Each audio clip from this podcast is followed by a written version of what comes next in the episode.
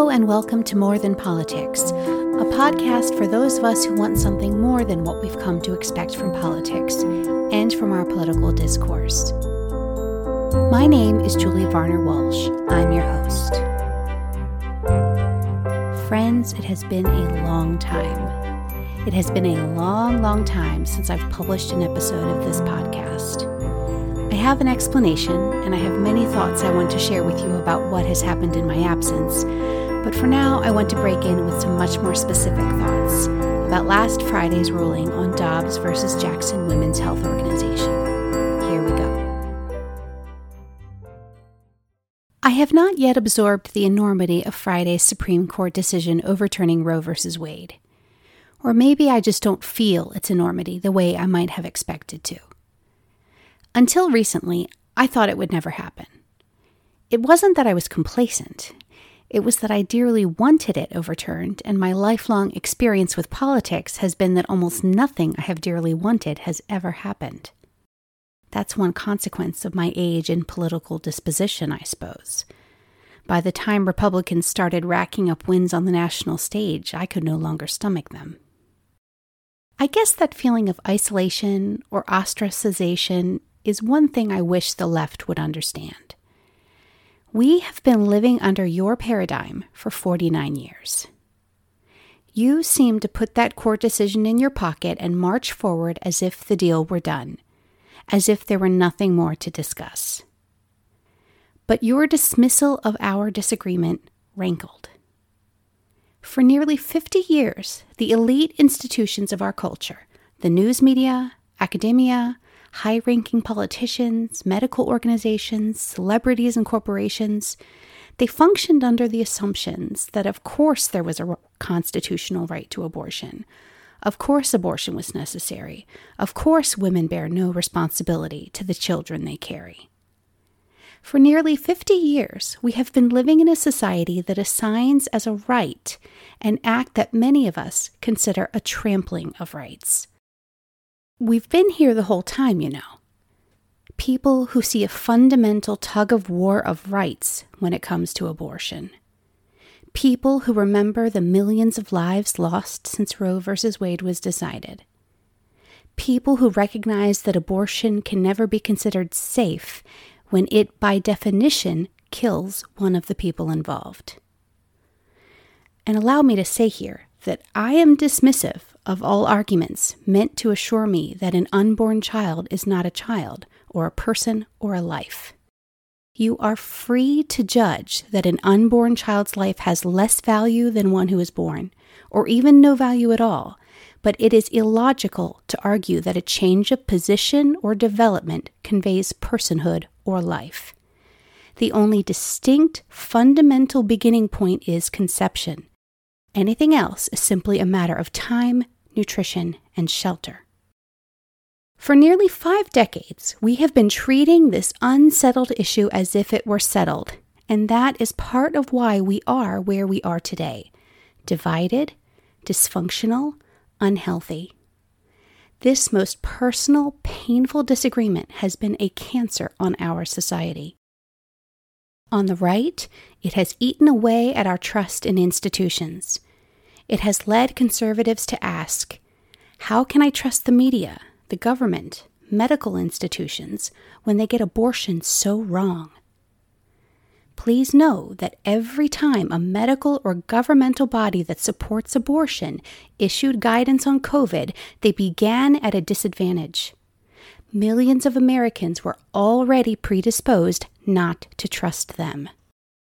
On the left, it has deteriorated respect for and trust in broad swaths of our society. It has led progressives to ask, How can I trust rural people or religious people when they are so misogynistic or controlling or backward? There is a lesson in all of this for the right, too. This issue is still not settled. It is no more settled today than it was in January 1973. The cancer will remain. Many women feel betrayed and frightened and undervalued. Millions of people feel like they've lost their footing. An option they'd assumed would always be there, an option that made them feel safe, may no longer be available to them. What is the healthiest way forward from the current situation? That is what I am just now beginning to think about. Until now, I've been absorbed by the disease. I see so much pain everywhere I look. I see women in fear. I see confusion over laws and bills and legal prospects. I see concern for those who cannot afford to care for their children or, or, who face medically complicated pregnancies or who have mental or emotional struggles that make the prospect of pregnancy terrifying. I see people on one side dismiss the value of babies who will be born with disabilities or into poverty. I see people on the other side dismiss the incredible physical, emotional, financial, and social toll pregnancy can take on a woman.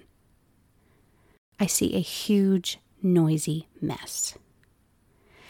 But I also see a simple truth at the heart of a million complicated situations. Human life is sacred. We care about this issue as much as we do because human life is sacred. On one side, we cannot fathom ending a human life even before it is born. On the other, we cannot fathom telling a woman what she cannot do with her own body, with her own life. If human life matters at all, then all human life matters, and both sides get it wrong when they discount the other. The mother, terrified at the news of another pregnancy, her life is sacred. The unborn baby, beloved but given a daunting diagnosis, his life is sacred the college student, the hourly wage worker, the domestic abuse survivor, their lives are all sacred. The unwanted baby, the clump of cells newly conceived, her life is sacred. What is the healthiest way forward? I don't know exactly what it would look like, but I know it would be long and hard and full of stumbling blocks and I know it would have to recognize the sanctity of each and every life involved. Simply outlawing abortion won't do it. That only focuses on the baby's lives. Fighting for abortion won't do it. That only focuses on the mother's lives. I think we as a society need to collectively commit to something better, something healthier, more whole, something that values women and children and families more highly than it values profit and convenience. But we're not good at making those decisions, are we? It is hard enough to make those decisions in our own little personal lives. And how much harder is it for us to do so for strangers? For hundreds of millions of strangers spread halfway across a continent. This issue, you know, is part of the bigger problem in our society and politics. The problem where we care more about winning than truth, convenience than goodness, riches than beauty, freedom than love. The cancer of the abortion question is part of our illness, not all of it.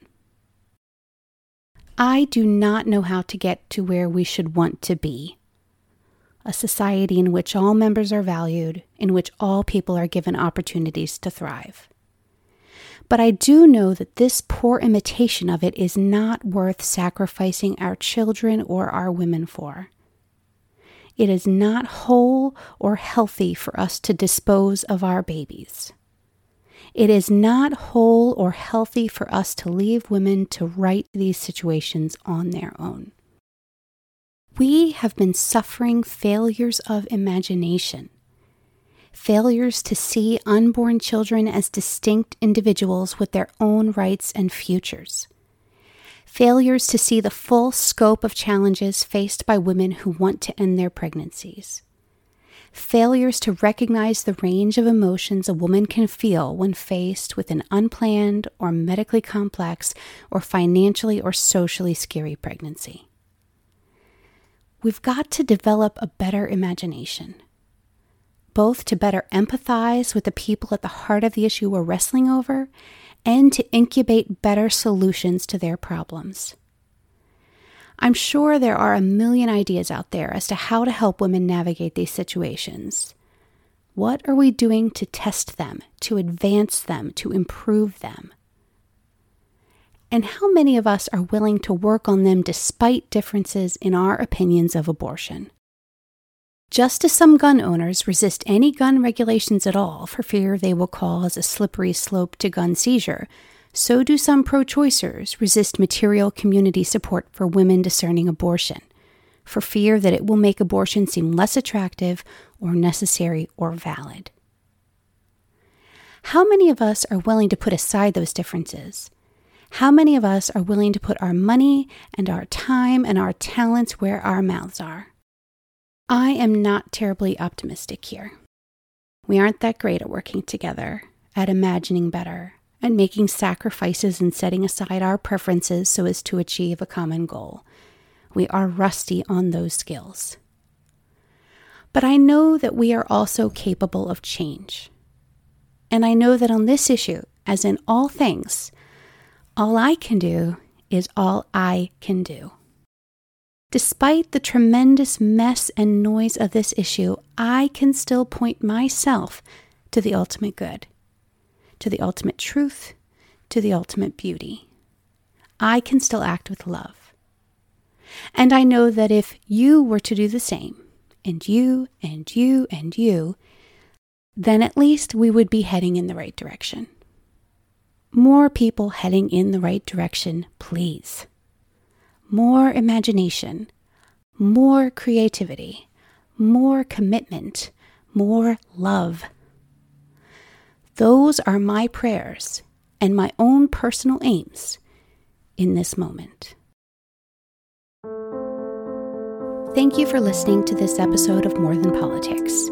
My name is Julie Varner Walsh. I'm your host. You can learn more about me by checking out my blog at thesewallsblog.com or following me on Instagram at Julie V. Walsh. This podcast's theme music is by purple-planet.com.